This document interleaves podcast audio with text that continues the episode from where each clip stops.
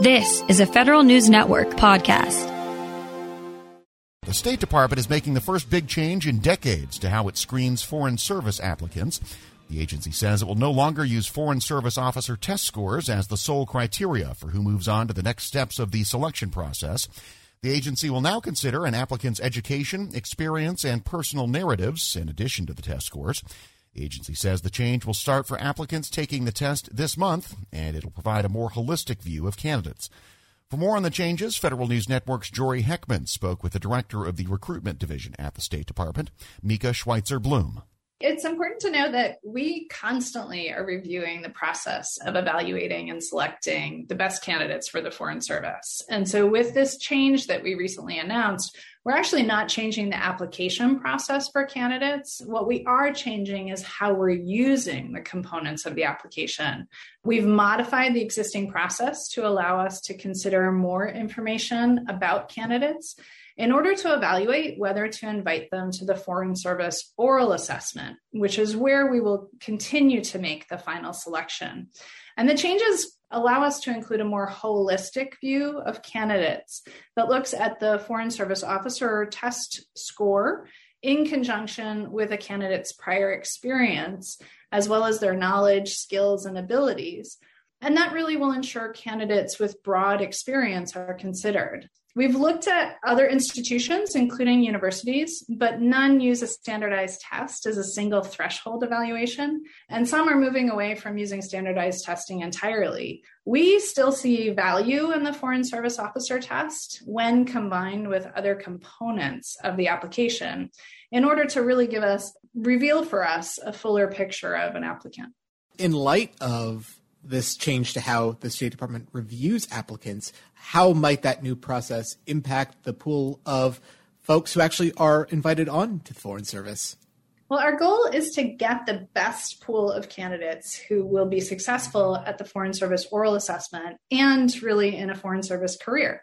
Uh, we think this change will result in a more qualified pool of applicants being advanced to the Foreign Service oral assessment and ultimately entering the Foreign Service. You know, for a century, the Foreign Service oral assessment has been the qualifying factor in making selections for the Foreign Service. And the Foreign Service test, the Foreign Service officer, officer test and the qualification evaluation panel really help us evaluate whom to invite to the time intensive oral assessment.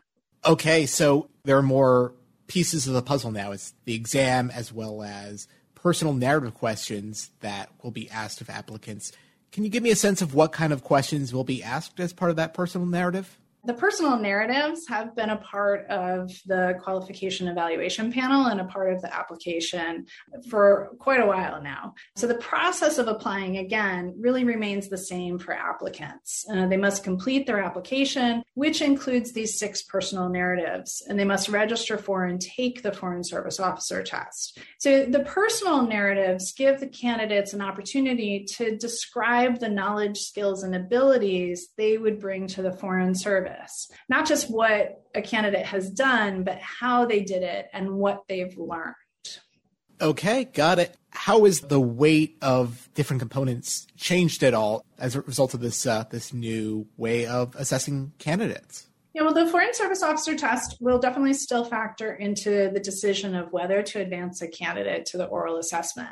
But starting with the June 2022 Foreign Service Officer test, the candidate's Foreign Service Officer test score will be combined with a preliminary qualification evaluation panel score. And that combined score will determine who moves forward in the process. So, a high score on the Foreign Service Officer test may help a candidate advance past the preliminary qualification evaluation panel.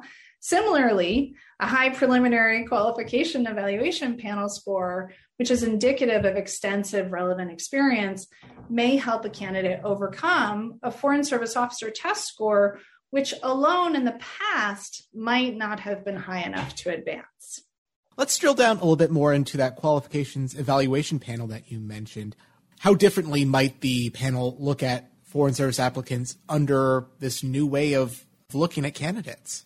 Yeah, so again, the application process isn't changing. The QEP, uh, as we call it, the Qualification Evaluation Panel, will be conducted just as it has been since the last changes were implemented in 2015. And the Qualification Evaluation Panel really assesses the candidate's file based on the qualities we know make for successful Foreign Service officers.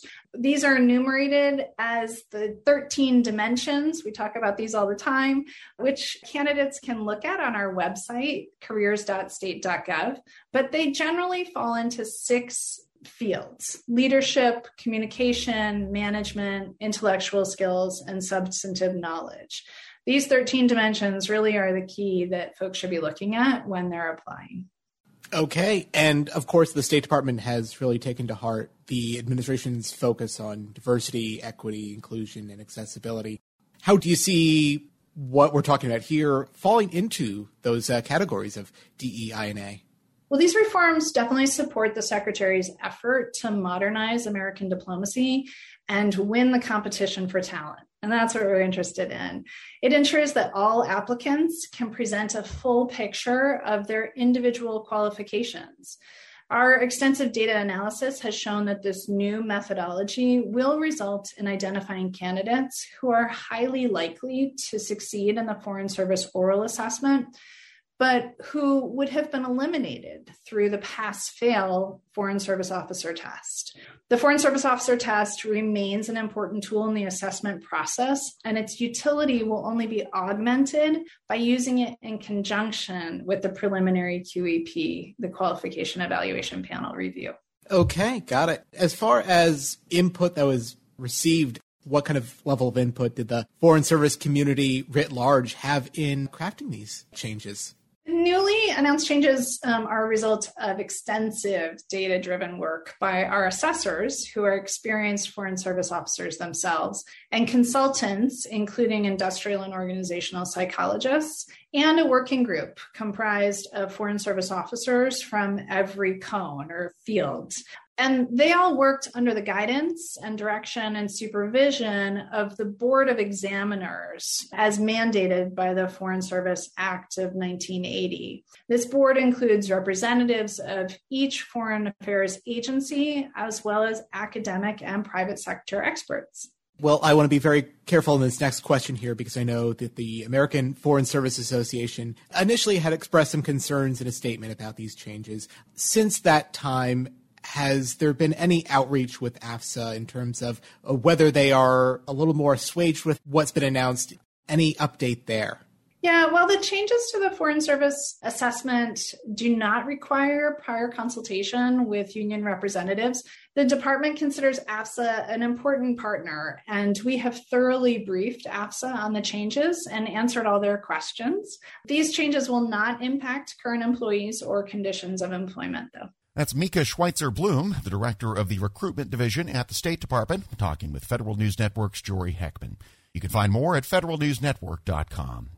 Looking for holiday gifts for less? Come to Ross and say yeah to making your dollar stretch on name brand toys, clothes, and gifts. Get the gift of savings this holiday from Ross. Yes for less. When you think about something that brings out the best in us, it usually involves helping someone else. By donating plasma at a Grifols Center, you can help save millions of lives and show your good side to the world. You'll join thousands of people who donate safely each week, so patients get the plasma derived medicines they rely on. And you'll be rewarded up to $1,000 your first month. Learn more at grifolsplasma.com.